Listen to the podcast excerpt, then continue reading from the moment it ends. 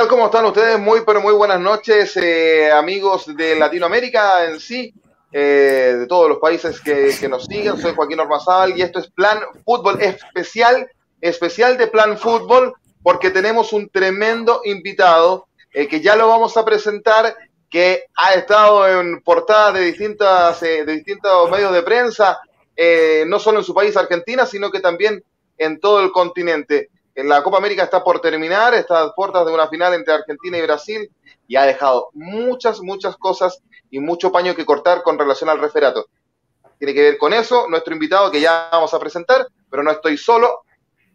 Me acompañan nuestros compañeros de Dame Gol América, que ya los voy a presentar, ahí los veo, porque déjame decirle que estamos a través del el Facebook Live de Dame Gol, los amarillos somos más de Ecuador, y el canal de YouTube de Radio Cinco Pinos de San Bernardo, Chile, a quienes agradecemos a nuestros amigos y a nuestra casa radial con Miguel Relmuán de facilitarnos, como siempre, eh, su canal de YouTube eh, para poder transmitir nuestros espacios, nuestros programas. Los saludo, eh, me voy a Argentina. Joe ¿cómo te va? Buenas noches. Hola, buenas noches. Buenas noches, América, nuevamente. gracias por tenerme acá con ustedes. Buenas noches a todos ustedes, amigos. Y bien, bien, muy contento porque, bueno, hoy tenemos un invitado que yo fui muy seguidor de él desde la época de que él estaba activo como, como referee este, siempre fue, junto al sargento Jiménez, una de las personas dentro de un campo que más respeté por, bueno, por todo lo que representó en su tiempo y por todo lo que representa actualmente ahora. Así que muchas gracias. Eh, saludo a Miguel Relmuán también, que está a cargo de la puesta en el aire. Y los titulares, ¿no? Yo, eh, Miguel de, Plan Fútbol, siempre los acompaña, incluso más que yo. Eh, Miguel, ¿cómo te va? Buenas noches. Hola, hola Joaquín, ¿qué tal? Buenas noches, buenas noches a toda América, a toda la gente de Argentina, Ecuador, Colombia, eh, Chile, Perú, Venezuela, etcétera. Así que muy contento con un tremendo invitado, así que agradecerle de antemano que nos acompañe en este nuevo Plan Fútbol. Nuevo Plan Fútbol y le damos la bienvenida también a nuestro compañero de Dame Gol América, primera vez que nos acompaña en Plan Fútbol desde Ecuador, como siempre, Schuber Swing. ¿Cómo te va, Schuber? Bienvenido a Plan Fútbol. Esta es tu primera vez en este espacio, así que te damos la bienvenida y eh, darte las buenas noches. Sure. Hola, ¿qué tal? ¿Cómo están chicos? Bienvenidos, bienvenidos a toda la gente que se está conectando ya a través de los Facebook Live, a través del canal de YouTube de, Radio Cinco Pinos en Chile.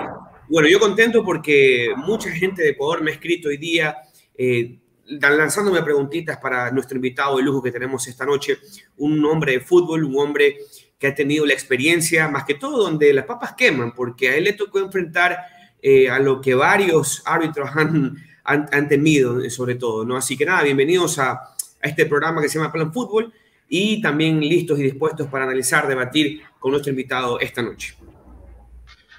Así es, ex árbitro profesional, eh, especialista, por supuesto, en, esta, en esta profesión para dar su opinión. Ha estado en distintos medios de comunicación. Ayer en Chile, en un medio eh, de un programa de fútbol importante, de un canal deportivo de nuestro país, dio una entrevista y ya nos había acompañado a nosotros antes, así que nosotros con Miguel decíamos, pero nosotros lo tuvimos primero, ¿ya? estuvo con nosotros en el programa Autopase el año pasado y con nosotros acá en Dame Gol América, hoy lo tenemos en plan fútbol, eh, ha estado analizando, está activo en redes sociales, eh, comentando todas las jugadas polémicas que ha dejado sobre todo la Copa América. Eh, saludamos a Javier Castrilli, que nos acompaña esta noche. Don Javier Castrilli, ¿cómo está? Buenas noches y bienvenido a Plan Fútbol. ¿Qué tal? Un gusto saludarlos. ¿Cómo están ustedes? Eh? Realmente es un placer volver a compartir este espacio con todos ustedes. Así que a disposición de lo que ustedes quieran. Javier, eh, desde ya la primera pregunta y, ir directo. Eh, bueno, nos decía fuera del aire, no, ha sido un día complicado para mí, poco menos que en mi país me quieren me quieren expulsar por una, por una opinión que diste con relación al arquero Martínez, que ya lo vamos a comentar, pero te quiero preguntar en líneas generales, ya casi terminando, casi culminando eh, la Copa América, fue, fue ratificado Ostojic como árbitro para la final. En líneas generales, según la visión y la opinión de Javier Castrilli, ¿qué nota le pones al arbitraje en Copa América y qué te ha parecido a ti, Javier? Eh, si tengo que utilizar un número, yo le pondré un 4. Eh, y, si tomamos como que el 3 es reprobado, el 4 es eh, precisamente la calificación por las excepciones que se dieron, como el caso, como el caso de Tobar, como el caso de Roldán, como el caso del propio Stojic, eh, que está en un nivel más bajo que Togar y que, que Roldán, pero que bueno, esperemos que, tenga todas las luces encendidas en el día de la final. Pero salvo esas tres excepciones, este, la verdad, y sacando también al, español, este, el resto, la verdad que viene allá lejos, revoleando la cola, ¿no? Sinceramente, no, no. No va ni para atrás ni para adelante. ¿Ha, reprobado el arbitraje en, en, Copa América y por qué crees que se está dando eh, esos números negativos según tu visión? Bueno, las pruebas están a la vista, digo, ¿no? Este, en todas las fechas hemos tenido polémicas graves, graves polémicas que han eh, no solamente alterado el desarrollo de los juegos, sino los, resultados, que es peor.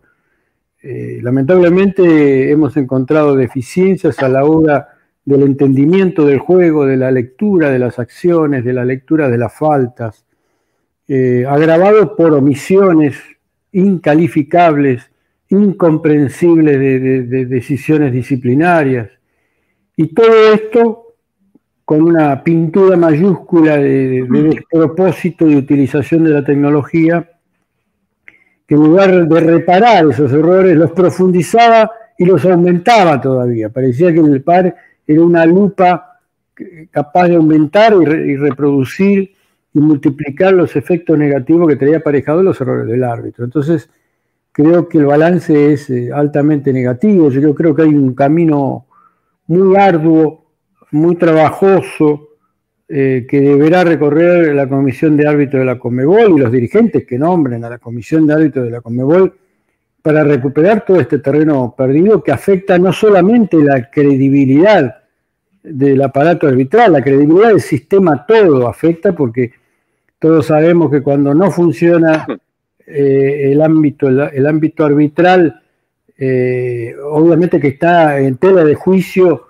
está, tiene una suerte de equilibrio inestable la gobernabilidad, porque se compromete la credibilidad del sistema, porque todo el mundo comienza con la sospecha, con la suspicacia, con, con que Brasil va a ser el campeón, que le ponen los árbitros, que le sacan esto.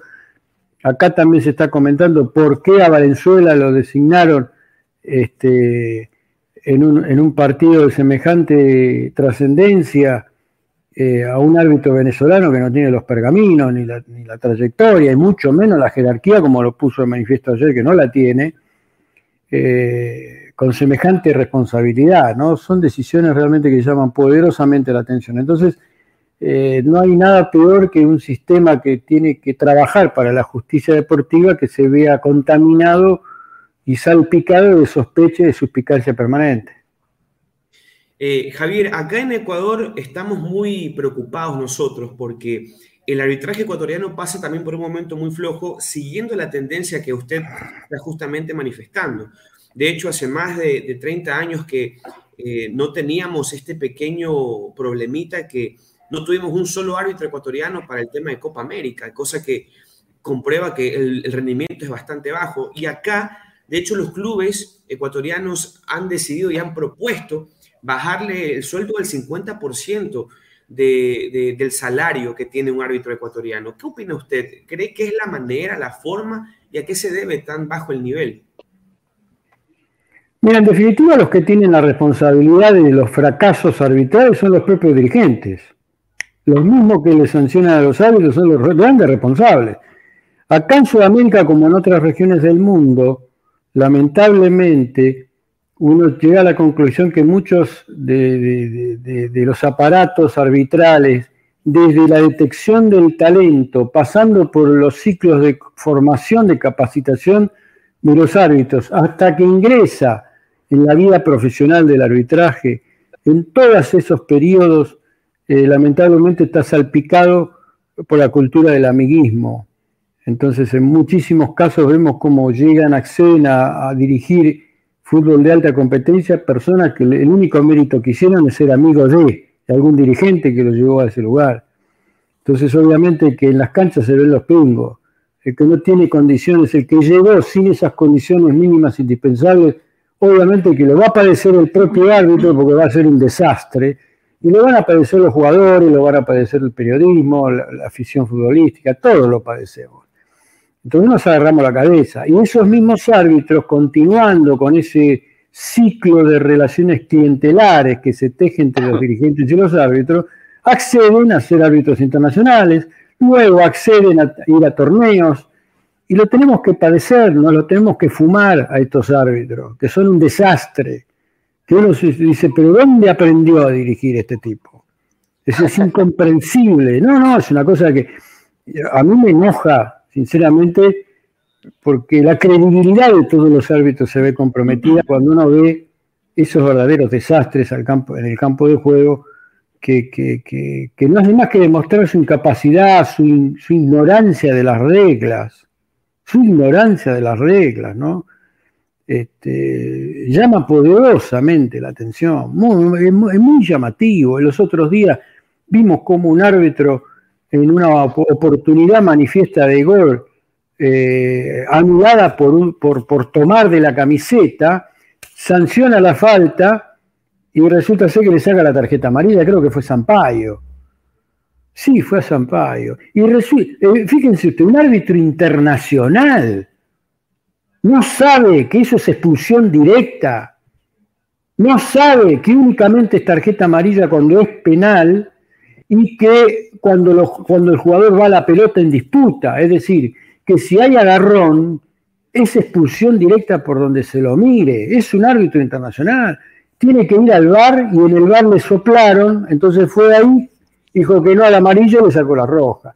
Esas son cosas, son errores técnicos tan graves, tan deficientes. Un árbitro venezolano como el de ayer, vacío de autoridad, en donde desde el minuto uno permitió el compendio de la brutalidad y de la violencia. Fue una oda a la impunidad en donde los jugadores se pegaban, es decir, los propios jugadores establecieron hasta dónde iban a pegar. Ellos se dirigieron. Yo creo que si lo hubieran sacado, ese correte que tenemos que jugar, lo pones ahí y hace mejor papel en el costado, porque los jugadores se dirigieron solos. Ellos se pusieron los límites. Se puteaban, se empujaban, se pegaban patadas. Hicieron lo que quisieron. Y, patadas arteras que eran para expulsión directa, como el caso de, Fabra a Messi, que le, hizo una lesión en el tobillo. Sí. Terminó el juego y toda la, simulación del arbitraje finaliza con esto que era la frutilla del postre, la ejecución de los tiros del penal. Que no podía terminar de otra manera, en donde eh, se permitió que Martínez le dijera lo que le dijera a los colombianos, que a uno le dijera vos sos un cagón. Un cagón. ¿Cómo va a decir un jugador al otro vos sos un cagón? Y el árbitro ahí no, mire, no diga eso, ¿eh? No, trátelo mejor al jugador. Estamos todos locos. Estamos todos locos, locos, locos, locos. Y lo que es peor, claro, la, gente, la prensa, cuando ve eso que el árbitro, ah, no, muy bien, porque aplica el sentido común, dice. Pero ¿de qué sentido común me estás hablando? Entonces eso está en la regla de juego que lo tiene, tiene que amonestarlo. Y se insulta, tiene que expulsarlo por más que sean penales. Porque hay una ventaja deportiva, porque si lo hubieran expulsado a Martínez, tiene que entrar un jugador de los que están habilitados para patear, no puede entrar el, arquero suplente. Entonces cambia la historia. Disculpame que no te he dejado terminar. Eh, esto me da a colación una pregunta que te quiero hacer con respecto al nivel de los referees sudamericanos, que ya quedó en claro, más o menos, eh, la exposición.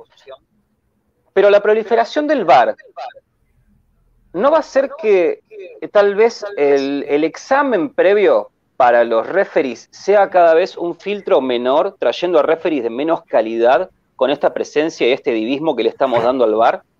No, no vamos a encontrar más situaciones como estas en un futuro si no se revisan bien las leyes con respecto al VAR. yo te quiero decir una cosa. Olvídate del VAR, no discutamos más el VAR, porque el VAR no va a, no va a ser sacado todo, tiempo que dediquemos a la discusión del VAR, si tiene que estar o no, es totalmente estéril, es al, es cohete. Este, porque, es un, camino que no tiene retorno. Nunca más vamos a volver atrás. Nunca más. Entonces, pensemos de aquí en más de cómo vamos a cambiar esto para que los jugadores, no los árbitros, los jugadores no se vean perjudicados por los fallos de los árbitros. Pensemos en el juego, cómo mejoramos el juego. Es decir, señores, si los árbitros, la persona humana del árbitro, ¿no? sea hombre, sea mujer, tiene que correrse, corrámoslo, no tengamos miedo. Ya que está cambiando tanto el fútbol, ya que el fútbol nunca más va a ser lo que nosotros supimos ver, bueno, animémonos a tomar decisiones fuertes. ¿eh? Si hay que correr al, árbitro, bueno, no lo dudemos, corramos al árbitro a ver si funciona mejor. Yo no tengo duda que la, inteligencia artificial habrá en el futuro de, reemplazar a la figura humana del arbitraje. Yo no tengo duda. Vamos a ese camino, a lo mejor, obvio, yo no lo voy a ver, este, quizá ustedes sí, eh, pero en 20, 30, 40 años esto va a ocurrir más temprano que tarde. Pero bueno, por eso, en este escenario, lo que tenemos es lo que acabamos de ver. Entonces la pregunta que nos hacemos es, ¿por qué en otros lugares, como en Europa, ¿no? sin ir más lejos la final, las semifinales de, la Eurocopa, uno ve una excelencia y una jerarquía en los árbitros que no podemos encontrarla más que en dos, dos árbitros en toda Sudamérica. ¿Que son de otro planeta? No. ¿Ustedes se creen que acá en Sudamérica no hay recursos humanos iguales o mejores que lo que existen en Europa? Por supuesto que sí. Entonces, ¿qué está fallando? El sistema. El sistema de elección, el sistema de capacitación, el sistema de perfeccionamiento, el sistema de, eh, de acompañamiento personalizado para ir puliendo al árbitro y preparándolo para, para soportar el peso de la sanción pública y de tomar decisiones en el fútbol de alta competencia. Eso es lo que está fallando. Claro, sí. el criterio de la dirigencia en su conjunto de considerar que el arbitraje es un gasto, no una inversión. Entonces lo primero que hago, y le saco el sueldo, si son malos, le saco el sueldo. Bueno, vas a seguir teniendo un arbitraje precarizado. Olvídate.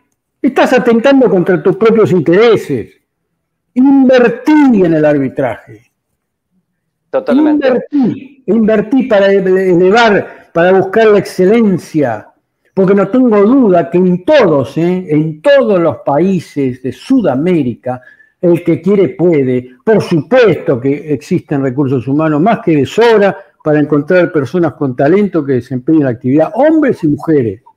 Lo que ocurre es que el criterio de los dirigentes eh, eh, tiene eh, la característica de ver esta realidad como, reitero, como un gasto y no como una inversión. Siempre se consideró que el arbitraje y lo resolvemos con dos o tres pesos. Y si no quieren dirigir, traemos a otro.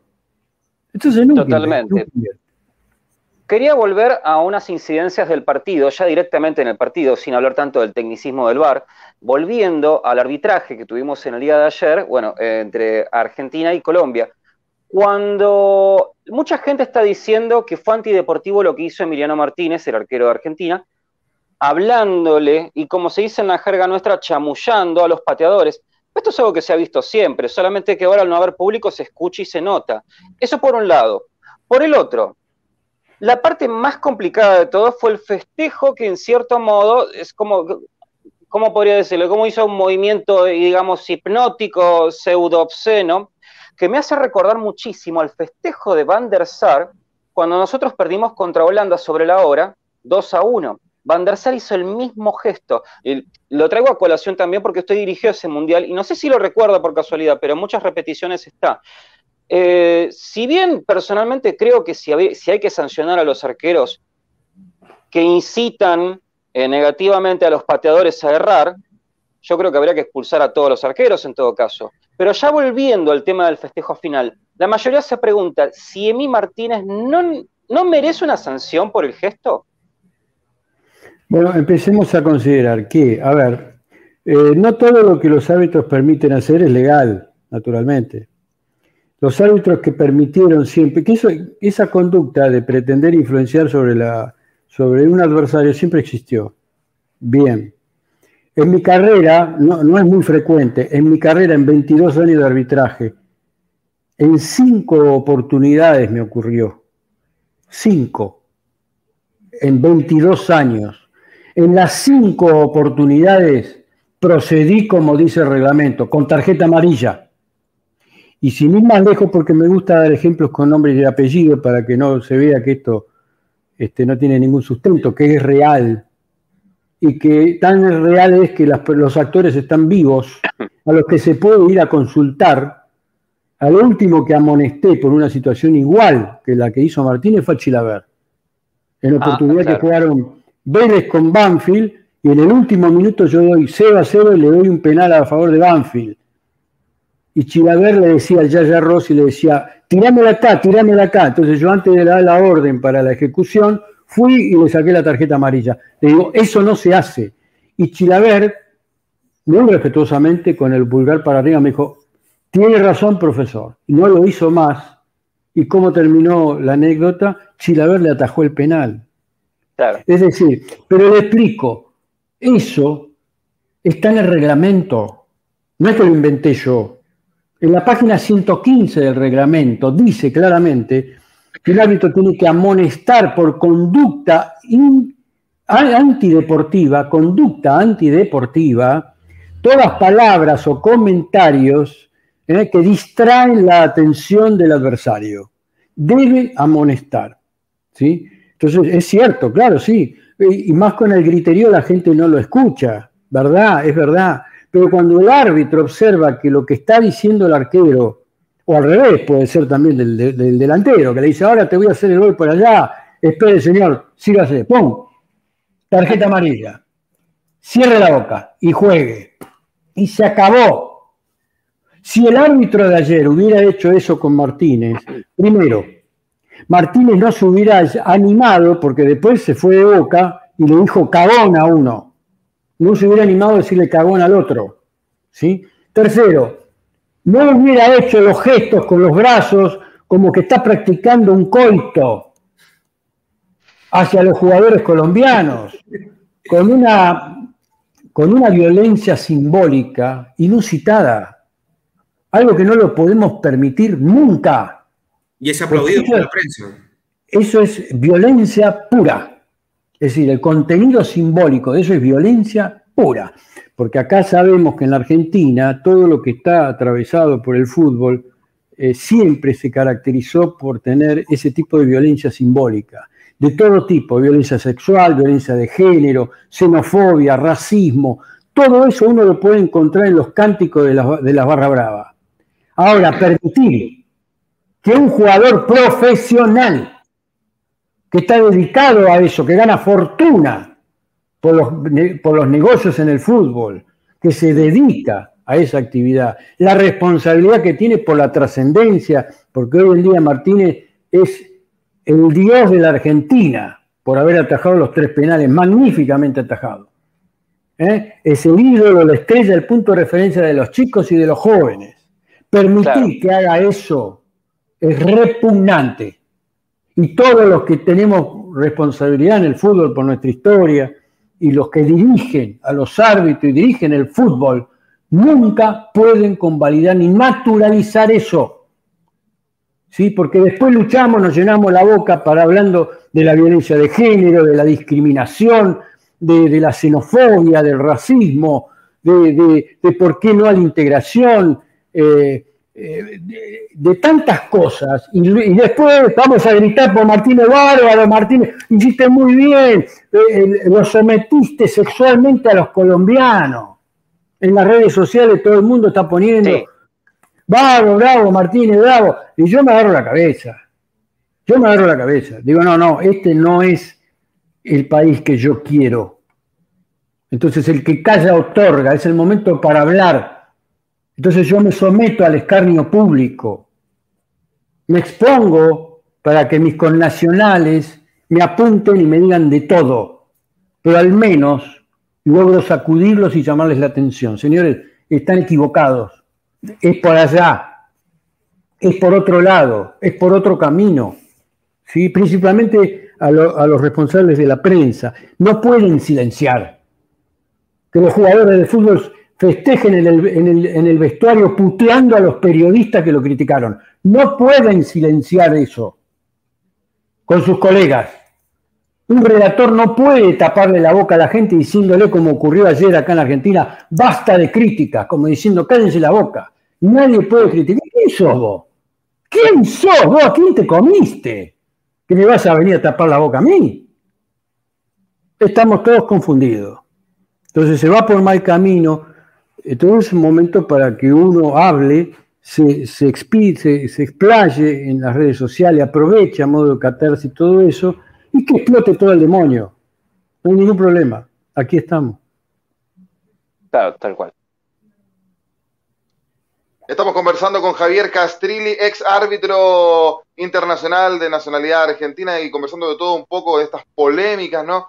Que ha traído la, Copa América y este coletazo de los gestos que, hizo ayer eh, Emiliano Martínez, el, portero. Claramente, y, yo creo que va a ser materia de discusión lo que dice Javier, porque es natural y uno, uno está acostumbrado a ver que los, los arqueros versean constantemente al pateador del penal pero yo creo que esto va a ser materia de discusión y va a ser, va a ser revisado por lo menos de aquí en adelante. Nos está viendo a través de los Facebook Live de Dame Gol, eh, de los amarillos somos más de Ecuador y el canal de YouTube de Radio Cinco Pinos que ya ensambló eh, con nosotros Radio Cinco Pinos San Bernardo, Chile. Miguel Remuán.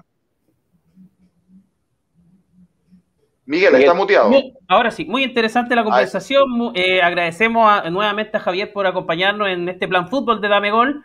Eh, siempre ha tenido muy buena disposición para con nosotros. Eh, apenas lo invitamos ayer, dijo, sí, voy a estar ahí y aquí está con nosotros, así que estamos muy agradecidos. Y, también nos gusta, nos encanta que nos explique en la forma, en el formato que tiene él, ser tan transparente estos temas, porque, claro, a veces la gente o los medios no le gusta eh, tocar estos temas que son a veces sensibles. Él no tiene pelo en la lengua y lo dice como lo piensa, así que se agradece. Eh, yo lo quiero llevar, eh, Javier, a lo que ha, pasado con los comentarios de, futbolistas. Eh, los futbolistas en las redes sociales se muestran, también en, los postpartidos, en la zona mixta hablan bastante, y me parece que em, hubo un momento complejo en el partido de Brasil con Perú, donde el árbitro Roberto Tobar, coterráneo nuestro, chileno, que ha sido muy bien evaluado por usted, a pesar de esta Copa América, donde todo ha estado relativamente malo, en cuanto al arbitraje, pero él siempre ha sido destacado. Eh, me parece que eh, hubo un exceso. Eh, Neymar Jr. dijo post partido de que lo había insultado, de que le habría dicho palabras de, grueso calibre, que no, que no era tratable, que no se podía conversar con él, que era una persona altanera o una persona que realmente no se podía conversar con él. Gallese, por el otro lado, el arquero peruano, dijo que, que también que había sentido una arrogancia por parte del, del árbitro chileno y me gustaría saber de, tu parte, como, como ex referee y como experto en esta materia, ¿qué, qué sientes los comentarios de, Neymar y de Gallese respecto a Tobar? ¿Qué impresión tienes tú de este árbitro chileno? Eh, lo, primero que nosotros tenemos que tener bien en claro es que principalmente Neymar, que se dedica a jugar, no a tirarse al piso, no a pretender manipular y dirigir la partida de los árbitros, porque con Tobar no va a eso.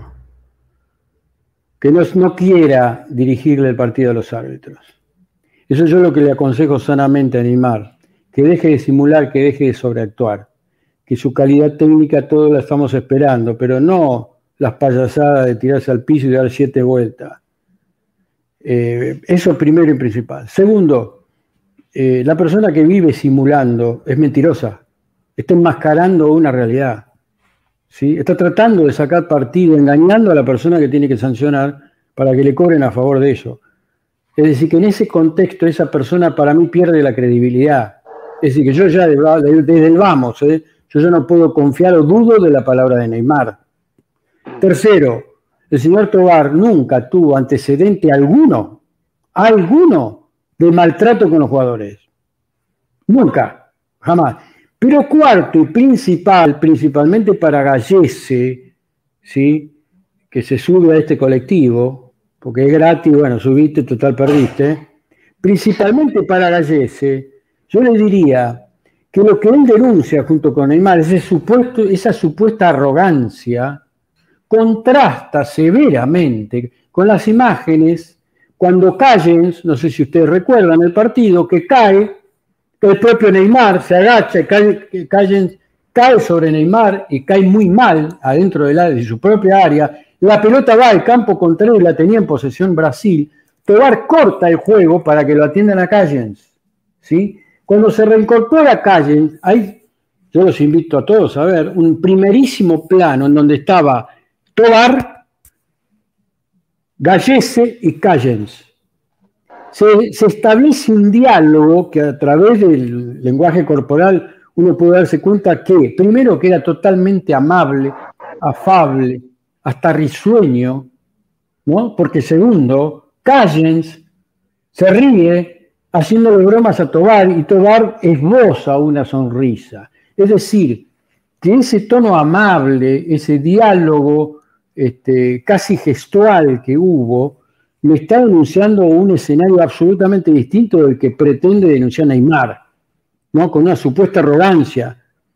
Pero aparte digo concretamente, este, ¿a qué llama arrogancia Neymar? ¿A que el árbitro no le conteste? El partido de fútbol no es una conferencia de prensa.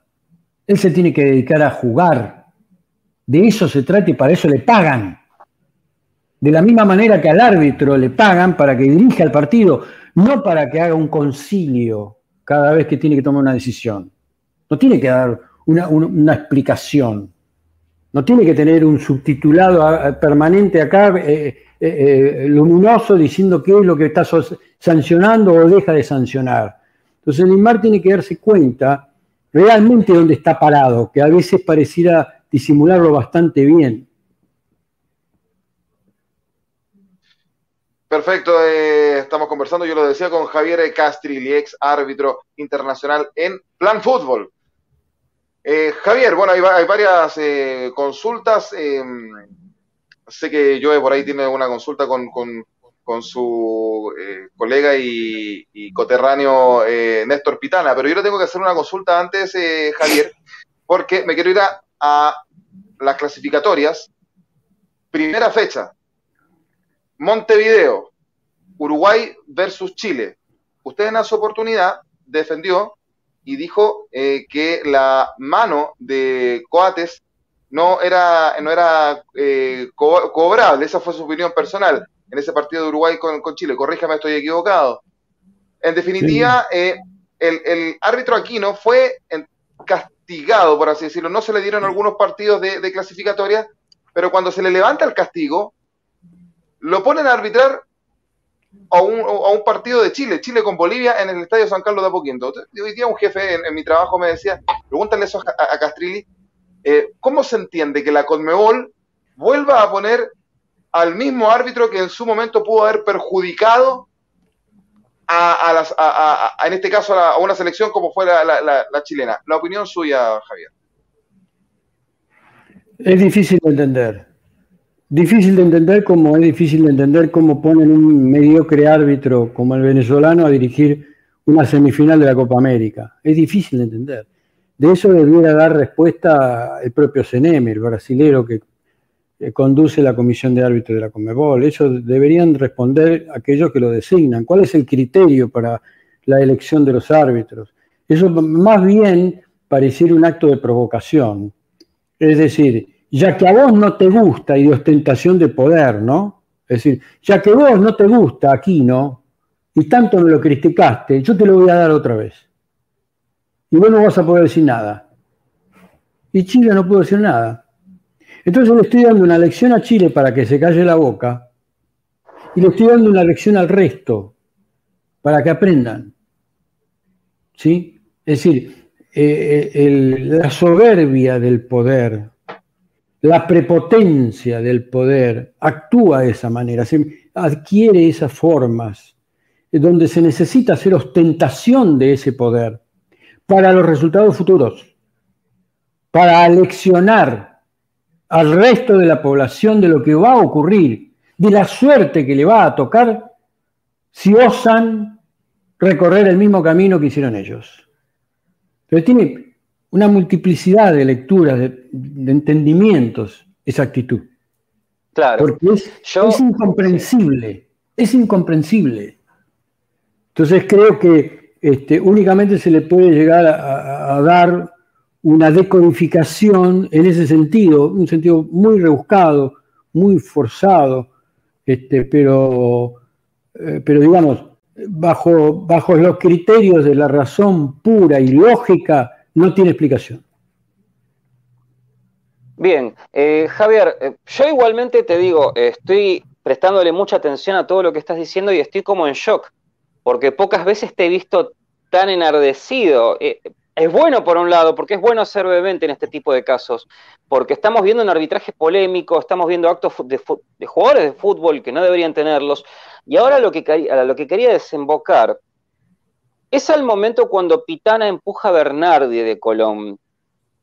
O sea, está bien, es reprochable la actitud, pero ¿por qué esta situación se está yendo de las manos con los futbolistas que encaran, que topetean a los referees, que, los que los puede, bueno, los insultan, los amedrentan de una forma u otra, porque siempre en cada equipo hay cuatro o cinco jugadores que ya de entrada saben con qué referee meterse y con qué referee no. Pero igualmente, la situación de Pitana no estuvo obligado a esa situación, más allá de que no sea correcto, que sea ilegal y que merece una sanción. Pero no llevó a, justamente a Pitana a, una forma de, de poder descomprimir la situación, porque cada vez los jugadores como que están más conflictivos. Bueno, yo antes que nada te quiero decir que la situación es grave. Estamos hablando de intereses que se ven afectados por, por arbitrajes deficientes en primerísimo nivel. Entonces uno se, se, preocupa en imaginar en las categorías del ascenso en cada país los desastres que deben estar ocurriendo. Porque supuestamente estamos viendo a los mejores. ¿Cómo serán los peores? Entonces la situación es muy grave, muy grave para que no estemos con cara de feliz cumpleaños, pues estamos analizando el arbitraje. Les estamos diciendo a los dirigentes, a los presidentes de las asociaciones nacionales, les estamos diciendo, reaccionen, reaccionen, apuesten a la capacitación, confíen que esto es una inversión para el futuro. Se debe buscar la excelencia. Y es posible porque los recursos están, no tengo ninguna duda. Entonces, eh, yo no puedo estar contento con lo que veo en la Copa América. No puedo estar contento cuando lo comparo con el arbitraje europeo. No puedo. Es imposible, porque me da bronca. Porque el arbitraje sudamericano supo tener otros valores, otra consideración en el mundo. Nosotros no puede ser que una final, una final de la Copa América se vea reducida a dos personas. Lo, trajeron a Ostojic de las orejas, forzado. Ostojic, con suerte, con suerte, si la suerte le ayuda, puede hacer un buen partido. Con suerte. ¿Escucharon bien? Con suerte. Sí. ¿Tiene condiciones? Sí, pero con suerte. ¿sí? Ahora, tanto Tobar como Roldán, que son los dos de los que yo hablo, yo voy tranquilo, lo designo, y no necesitan de la suerte. Porque si la suerte es adversa, ellos sabrán resolver, con la jerarquía, saben resolver. Ahora, cuando yo tengo que poner un, hombre que depende de su fortuna, si es buena o si es mala, me va a salir el partido, estamos librados a la buena de Dios. Entonces, este panorama, este escenario, es preocupante, porque es grave. Porque uno mira para atrás y no tiene nada, absolutamente nada, ¿eh? absolutamente nada. Y a nivel nacional es igual. A nivel nacional, nosotros no, damos vuelta. Mira, tú has nombrado a Pitana. Pitana dirigió la final de la Copa del Mundo. Eh, hace 48 horas, eh, Jonás Eriksson, el árbitro sueco que hace tres años dejó la actividad, acaba de hacer una denuncia de corrupción de la, de la UEFA, acusándolos de la manipulación del arbitraje en las designaciones. ¿Y sabéis cuál fue una de las conclusiones a, las cuales él arriba? Algo que yo vengo sosteniendo desde hace muchos años, muchos años.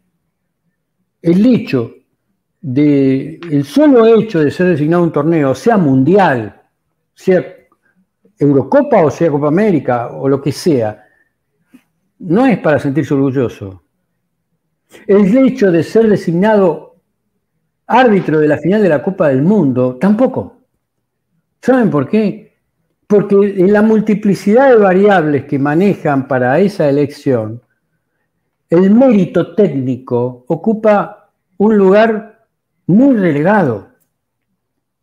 Las decisiones son más políticas y se tienen en cuenta variables de todo tipo y no precisamente sus condiciones técnicas. Lo está diciendo Erickson también. Coincidentemente conmigo, yo no he cambiado palabra alguna con Erickson. Él está denunciando eso de la UEFA. Es decir, no, vos hablas con Mebol y a nivel del pueblo, la Conmebol es un sinónimo de corrupción. ¿sí? Bueno, a nivel del pueblo es así, el que convive con la gente en las redes sociales es así. Bueno, en la UEFA tenemos otra consideración, algo distinto. No, no, no, no. El propio ex árbitro lo acaba de denunciar. Entonces, cuando vemos en nuestros propios países a nivel doméstico que ese árbitro que dirigió la final de la Copa del Mundo en cuatro oportunidades empuja a un jugador para que se vaya de la cancha, nos damos cuenta cómo llega ese árbitro. Porque uno se pregunta, ¿cómo llegó? Claro. Porque una persona que empuja cuatro veces a un jugador para que se vaya a la cancha, no puede ser árbitro. No puede ser árbitro. Los árbitros no tienen que tocar a los jugadores. No tienen que insultar a los jugadores. Los jugadores son trabajadores que merecen el mayor de los respetos. Y el árbitro tiene que estar formado el árbitro tiene que estar formado para ser impermeable a los insultos, a los intentos de agresión física, a todo. Tiene que estar galvanizado el árbitro. Y por más que le digan de todo, el árbitro tiene herramientas reglamentarias para tomar decisiones que les alcanza y les sobra. La autoridad no se impone con la violencia física y el amedrentamiento de la envergadura de un señor que mide dos metros y tiene unos tubos de gimnasio. No, se construye con el respeto. Porque si nosotros consideramos que la autoridad se impone con la violencia física, estamos dándole la puerta abierta a las dictaduras, a los regímenes totalitarios, a la pérdida de la libertad, a la asfixia de sentirnos encarcelados, en territorios donde no, se inducen a pensar de una sola manera. Y la libertad es un bien preciado del hombre. Y en el fútbol se educa, con el fútbol se educa. Entonces no podemos formar un criterio de, semejante autoridad. La autoridad se construye con el respeto, reitero. Porque, caso contrario, las mujeres no podrían dirigir. Si vamos a dirigir a los trompadas, vamos a dirigir con amenazas físicas, las mujeres no podrían dirigir. Estamos, se dan cuenta que estamos bastante equivocados en la concepción de los, valores, ¿no? De, principios y valores. Entonces digo, este, eh, si acá en la Argentina uno lo saca Pitana, lo saca a los que se está por retirar, que aparte ha demostrado ser bastante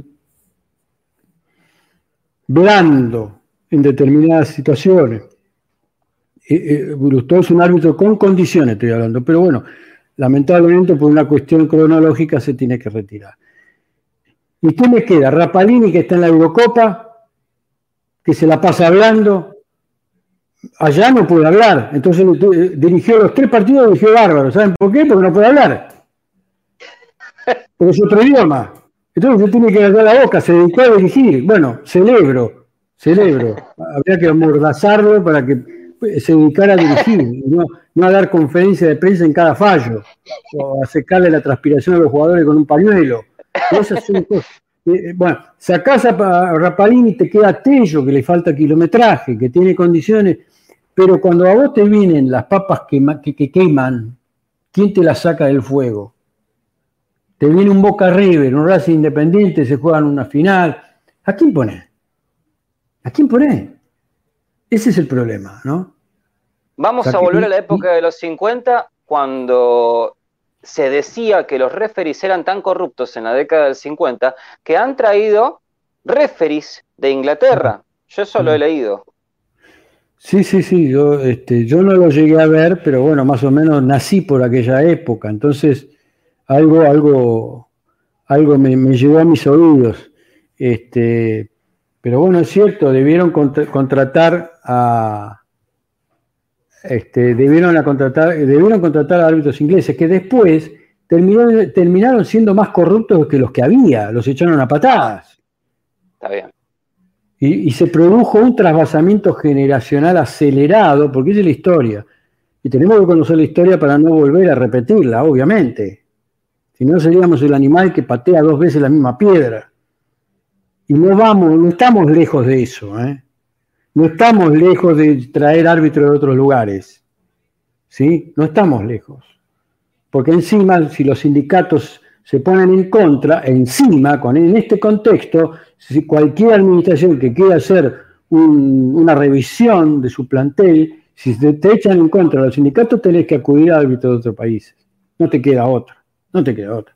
Pero bueno, acá lo que se impone, al menos en la Argentina, es una reformulación de todo el sistema arbitral. No queda otra, porque está todo contaminado. Lugar de donde tocas a Lepús, principalmente el fútbol de ascenso del interior, arbitrajes escandalosos, denuncias de corrupción, de amaño del partido, nadie cree en nadie. Y lo que es peor, toda la prensa especializada del interior de la Argentina sabe que, eh, se producen determinados partidos y ya se sabe con tres o cuatro semanas antes quiénes van a dirigirlo y cómo va a salir. Esto parece Titanes en la Reina, esa, eh, eh, sí, esa pantomima que de, luchadores que ya se sabía cómo iba a terminar, con la momia negra, la momia blanca, esos personajes, el árbitro que tiraba siempre para los malos. William Boo. Claro, para divertir a los chicos, ¿no es cierto? William Boo. Bueno, eso es lo que se está convirtiendo el fútbol, principalmente el fútbol del ascenso del interior, en donde vemos que, los árbitros no dan las garantías mínimas indispensables. Siempre los mismos nombres y apellidos, ¿no? que todo el mundo lo sabe. Uno recorre el interior del país y te cuentan nombre, apellido y números. Todos los periodistas lo saben. Entonces digo, ¿cómo revertir esto? Y tenés que hacer borrón y cuenta nueva, no te queda otra. Si vos querés generar árbitros de jerarquía, tenés que salir a búsqueda de los árbitros de jerarquía. Y que los hay, seguramente los hay, reitero. Principalmente en los claustros universitarios ¿sí? en las carreras terciarias de, profesorado de gimnasia. ¿Sabes cuántos pibes y pibas tenés? ¿Cuántos pibes y pibas tenés con un coeficiente intelectual capaz de darse cuenta qué es lo blanco qué es lo negro? Con un buen sistema de valores y principios desde dónde construir las bases de un arbitraje. Los tenés en todos los países de Sudamérica. Pero bueno, está en los dirigentes la decisión y, la decisión política de cambiar esto. Bien. Miguel Relmón, tenemos comentarios, ¿no? Sí, tenemos muchos comentarios, Javier, muchachos, eh, prendidísima la gente, saludando a Javier, eh, Mayra Paladines dice, hola, buenas noches a todos ustedes y, ah, y a su invitado especial. También Hugo Isla dice, tremendo invitado. Eh, Francisco Javier Galás dice, qué buen invitado. Jorge Ormazábal también, Buenas noches, saludos al panel. Una pregunta para don, don Javier. ¿Qué opinión tiene del VAR? Bueno, Javier ya ha expresado un poco eh, eh, en extenso cómo, qué opinión tiene del VAR y sobre todo el VAR en Sudamérica. Eh, también Jorge Ormazábal dice, retiro la pregunta, señor juez. Claro, la escuchó, la escuchó. Está bien. Muy bien, don Jorge. también Sergio Fariña dice, qué tremendo invitado, felicitaciones. También Germán Daniel Rodríguez, ¿cómo andan muchachos? el tema arbitral va de la mano con la situación social. Eh, también Mayra Paladine dice felicitaciones por el invitado. Eh, Jorge Ormazábal eh, dice qué gran invitado, es una, una, clase magistral, digno de un aula de universitaria. Me, me, felicito de asistir a esta entrevista y felicito a la gestión de contar con su presencia. También Bonito Blog dice un saludo a todos los muchachos de Dame Gol y a Javier en particular. También Jorge Navarro dice acá, grande el señor Castrilli con Neymar, así es, así de simple y tal cual. Eh, saludos al panel y su gran gestión de tener invitados de esta categoría. Eh, y bueno, también Monito Blog dice, de hecho, Manzano, eh, de hecho vino Gil Manzano de España a la Copa América. Y también Cristian Elgueta que nos saluda y se conecta hasta ahora, dice, buen invitado. Esos son los comentarios del Facebook Live de Los Amarillos Somos Más, de Dame Gol y también del canal de YouTube de Radio Cinco Pinos. ¿Qué te parece los saludos, Javier? Sí, me imagino que todos los insultos no, no lo repiten. No hay. No, pasaste los insultos. No hay, hay cero. Muy transparente, hay, cero insultos. No hay insultos.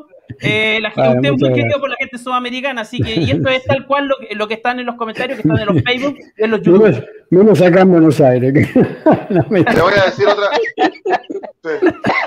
Me, imagino, me, imagino, que allá, claro, lo deben estar casi declarando persona non grata, pero bueno. Eh. En nada me insultan. En arameo me insultan.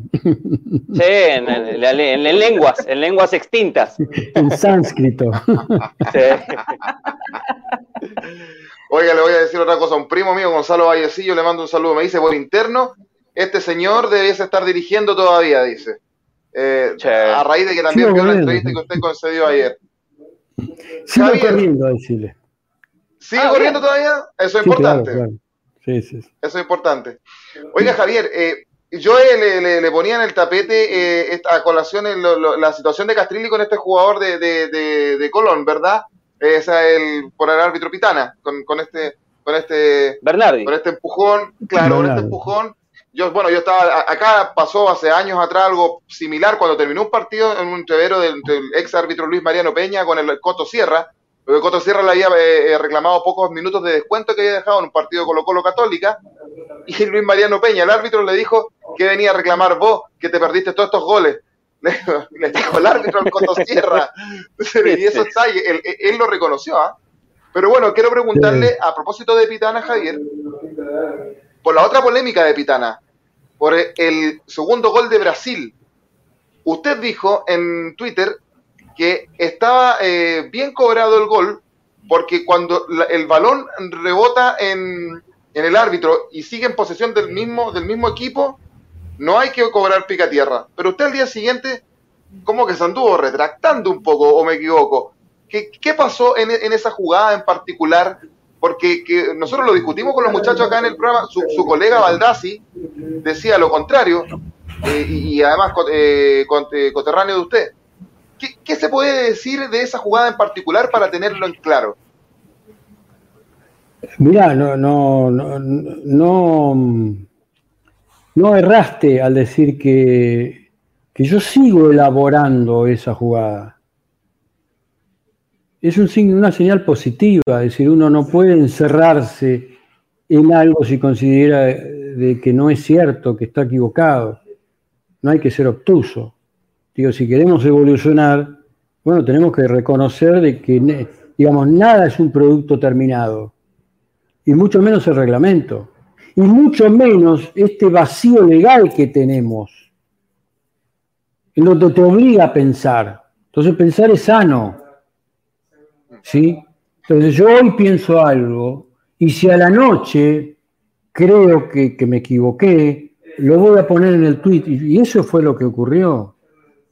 Yo lo he dicho en el programa en ESPN con Mariano Cro, le dije, yo dije, Mariano, yo si hubiera estado en la cancha hubiera sancionado, hubiera cortado, doy el bote a tierra. Y cuando llego al vestuario, termina el juego, me voy a mi casa, me arrepiento. ¿Por qué? Y porque me doy cuenta que la regla habla de iniciar un ataque comprometedor. Iniciar Ahora, ¿qué ocurre? Neymar patea al arco, le pega en pitana, la pelota le queda a Paquetá, a cuatro metros del área para volver a patear. Es decir, que ahí no inicia un ataque prometedor, continúa un ataque prometedor. Ahora, a diferencia de lo que diga Baldassi, yo desafío a un debate público con el reglamento en la mano. A ver, ¿por qué dicen de que no era un ataque prometedor? ¿Por qué sostienen que no era un ataque prometedor? Brasil con pelota dominada a 4 o 5 metros del arco siempre, siempre es un ataque prometedor. Porque la consideración de un ataque prometedor es una construcción tan compleja como abstracta y subjetiva, con elementos subjetivos. Es decir, todos y cada uno de nosotros puede considerar cosas distintas de prometedor. Uno de los elementos que hay que considerar es la calidad técnica. Si nosotros cinco conformamos la delantera, y a lo mejor un ataque prometedor es estar solo frente al arco. Pero estos, estos cráneos brasileros, con pelota dominada, reitero, están, cruzan la mitad de la cancha, ya es un ataque prometedor. Entonces, para mí siempre hubo un ataque prometedor. Ahora, ¿qué ocurre? Reitero, siguiendo lo que dice la regla, yo me tengo que rectificar y tengo que poner, señores, Brasil ya de por sí es un ataque prometedor, pero ¿qué ocurre? La regla dice iniciar y Neymar patea, Neymar ya era un ataque prometedor, pega en el árbitro, vuelve a paquetar a más, a más corta distancia del arco y continúa siendo un ataque prometedor. No es que inicia, continúa un ataque prometedor. Entonces, esa, digamos, este, disyuntiva que tenemos de interpretar el sentido, palabra por palabra, de la regla me obliga a mí a considerar de que estuvo bien continuar el juego y no detenerlo. ¿Sí? Por más que, por más que suene a que yo me rectifique, y si me rectifique, debo pedir disculpas que me equivoqué. Pero ¿saben qué ocurre? La rectificación viene porque la redacción de esa regla está mal como estuvo mal la redacción de la infracción por mano que la tuvieron que cambiar.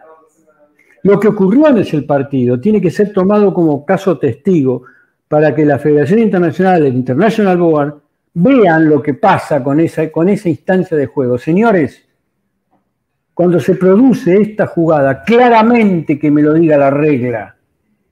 Esto es iniciar o, continuar un, ataque prometedor. ¿sí? Eso era la, a ver, es la duda que uno sigue teniendo. Claro que la sigo teniendo.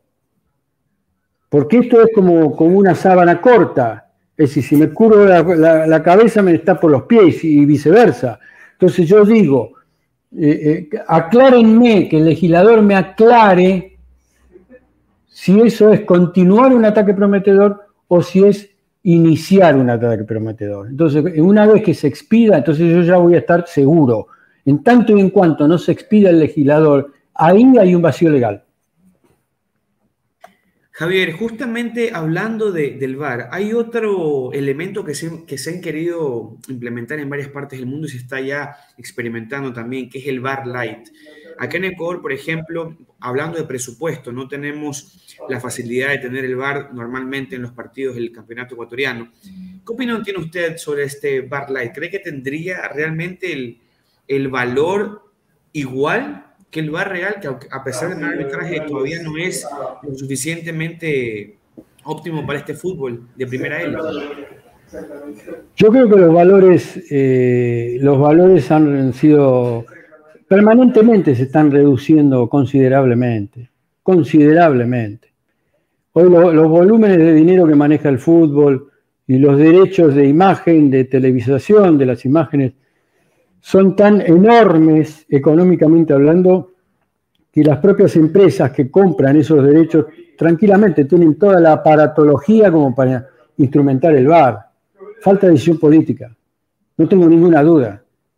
Digo, los dineros que convergen en alrededor del fútbol tranquilamente podrían financiar eh, un proyecto en todos y cada uno de los países, por más humilde que sea la asociación, eh, para, instalar un sistema de cámaras, con mayor cantidad de cámaras o menor cantidad de cámaras, con mayor eh, sofisticación o, menor.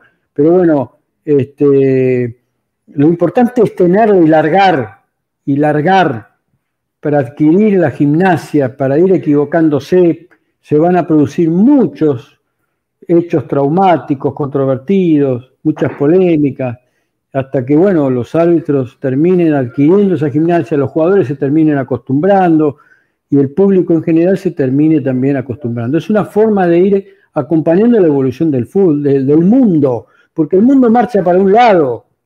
Nosotros nos estamos estancando acá en la Argentina, que todavía no está el bar, que lo prometen ahora la AFA acaba de prometer que va a estar el VAR una vez más, una promesa, tantas veces incumplió, uno ya no le crees el, el cuento del pastor mentiroso. Digo, van a poner el VAR. ¿Cuándo vas a poner el VAR? dice que ahora en este torneo, no, no al empezar, más adelante, bueno, ya la fueron corriendo. Bueno, estamos, ¿cuántos años hace que en Europa está implementado el VAR? Entonces tenemos que acompañar la evolución porque si no nos quedamos, nos detenemos. No es posible. El, reitero, el VAR eh, vino para quedarse, es un camino sin retorno. Entonces, cuanto más tiempo tardemos en, implementar el VAR, obviamente que más perjuicios se van a, se van a producir.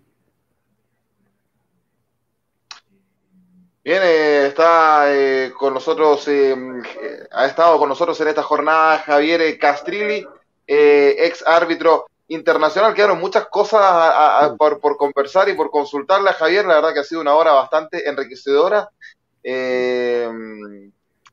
ahí tenemos, bueno, amigos que nos siguen escribiendo y que seguramente dejaron sus inquietudes por asunto de tiempo no, no vamos a, poder seguir conversando.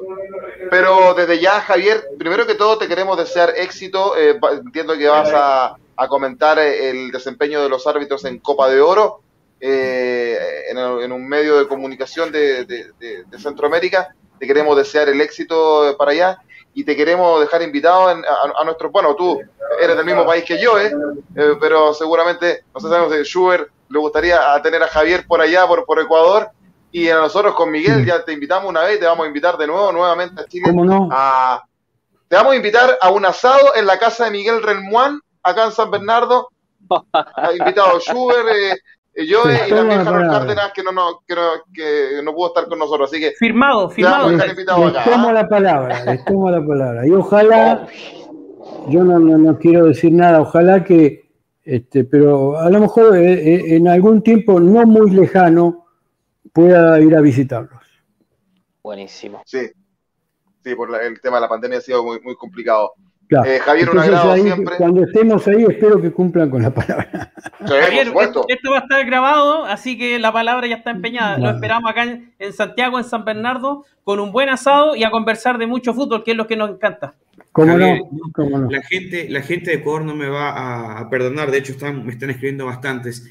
Quieren saber a quién le irías, eh, a quién le vas, mejor dicho, este fin de semana. Hay un clásico importantísimo acá, el clásico ecuatoriano Barcelona frente al Emelec. Uh, qué lindo, me encantaría ir para allá para ver ese clásico. Oh, es, hermoso, hermoso. No, yo no puedo, primero porque no sé cómo están los equipos, la verdad, viste, es tirar la moneda. No te puedo. Y sí, no, no tengo idea cómo están cada, cada uno, cómo, cómo es el desempeño no tengo la, menor idea, pero me encantaría, te juro que si no estuviera la pandemia, me tomo un avión y me voy a ver el partido ese.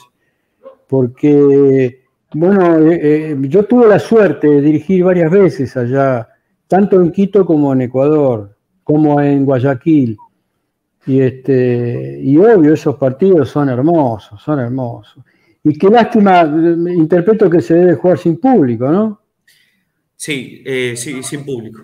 Qué desastre, qué lástima, qué lástima.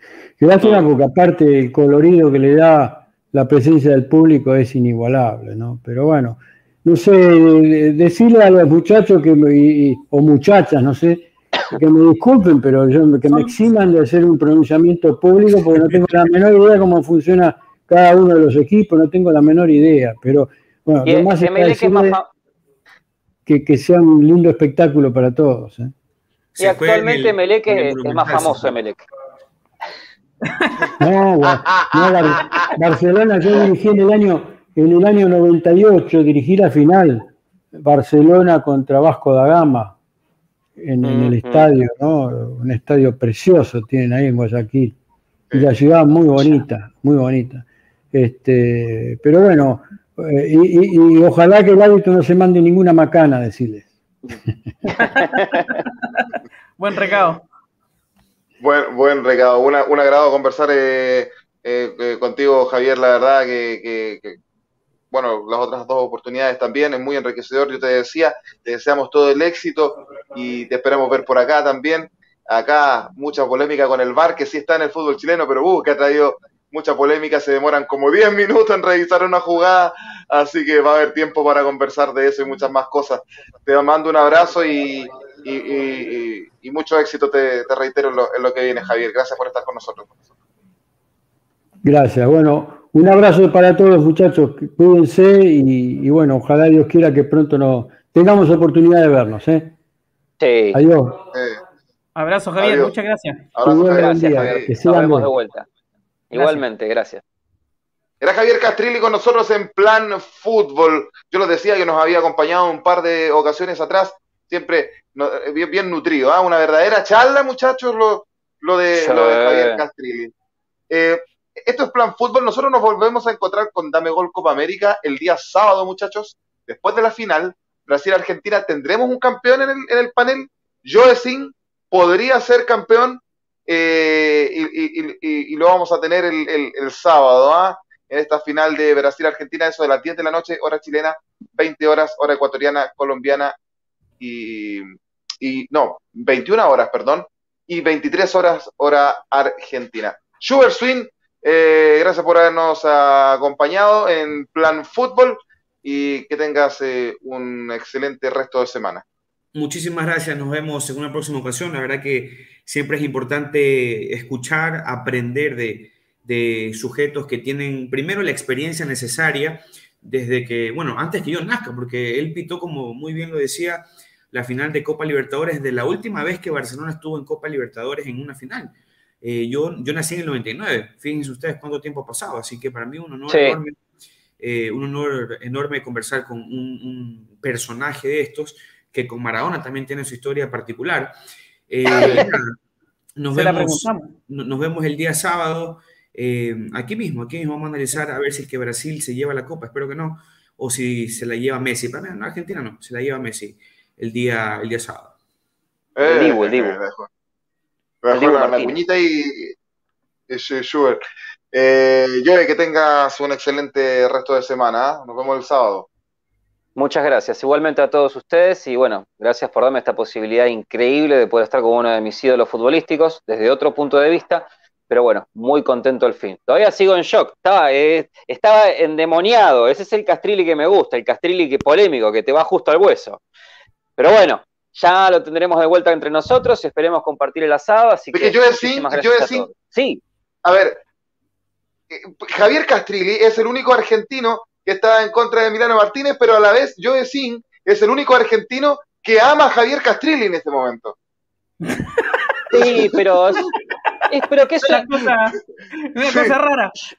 Es que yo tuve muchas dudas con respecto al festejo. Yo pensé que eso iba a ser penalizado de alguna forma. A mí no me gustó cuando Van der Sar lo hizo en el 98. Yo no puedo ser tan hipócrita de decir que lo de Emiliano Martínez estuvo bien. El festejo es una cosa. Ahora, chamullarte a los pateadores es otra muy diferente que se hace. Y no me cambiaste el discurso, ¿no? ahí estás de acuerdo. ¡Epa! No, con, lo de hablar con los. No, con lo, hablar con los futbolistas, sí. Pero yo no sabía que estaba, que no se permitía. Yo no lo sabía porque desconozco las reglas. No, pero, no lo sabía. A ver, es que obviamente no se va a permitir, pero el problema es que nadie, nadie cumple las reglas. Y lo dice, lo dice Javier muy claro. O sea, si, es más, yo me atrevo a decir que si se llega a pitar con el reglamento en mano como dice él mismo, hermano, olvídate. estaba entre tres jugadores contra dos. Fin. Y en los corners, olvídate. Constantemente se tironean los jugadores, totalmente. Pero yo no pensé que estaba prohibido. Yo pensé que la agresión, ni siquiera llegó a agresión verbal porque es una chicana más que nada. Yo sé que, lo del festejo sí. En los corners algo van a tener que inventar porque por lo menos para los tiros libres la barrera inventaron la espuma de afeitar que ponen abajo para que la barrera no, no, se adelante, ¿ah? Que algo ha servido. Los corners es, los corners es Vietnam. Los corners de Vietnam. Sí, Irak, todo, Afganistán, todo ahí. todo, Miguel Relmón, nosotros sí. para, ir a, para irse a veranear allá. Eh, Miguel Relmán, un, un abrazo, que tengas tengas un excelente resto de semana. Nosotros nos vemos el sábado también. Sí, nos vemos el sábado con Dame Gol Copa América, la gran final post partido. También agradecerle a Mayra Paladines, que siempre está con nosotros, también a Pablo Vázquez, bueno, a toda la gente que, que se conecta también, eh, Cristian Elgueta, muchos comentarios. Agradecerle a la gente de los Amarillos Somos Más, de Radio Cinco Pinos, también de gente de Fútbol al Derecho que se ha ensamblado en esta transmisión y también a la gente de Dame Gol. Eh, así que un gusto estar con ustedes, con Javier Castrilli, también tremendo invitado, siempre ha estado con nosotros, muy disponible. eh, a Chuber, a Joe, a ti Joaquín, un fuerte abrazo, así que nos vemos pronto. Y menos mal que Javier no trajo las tarjetas, solo trajo las de crédito, porque Oh. la roja y la amarilla no la trajo, menos mal. Así es. Bueno, le agradecemos a ustedes, amigos de Latinoamérica, que vieron este especial de Plan Fútbol con Javier Castrilli, eh, ex árbitro internacional de invitado el día de hoy. Ustedes pueden ver la entrevista cuando gusten a través de nuestras redes sociales. Nos vemos el sábado, lo decíamos, post eh, final Copa América Brasil-Argentina por eh, Dame Gol, eh, Los Amarillos Somos Más de Ecuador en Facebook y el canal de, de YouTube en esa oportunidad de Fútbol al Derecho de Colombia. Que estén muy bien, que les vaya bien. Buenas noches. Chau, chau, chau, chau, chau, chau. Esto fue Yo de Sin. Plan Fútbol.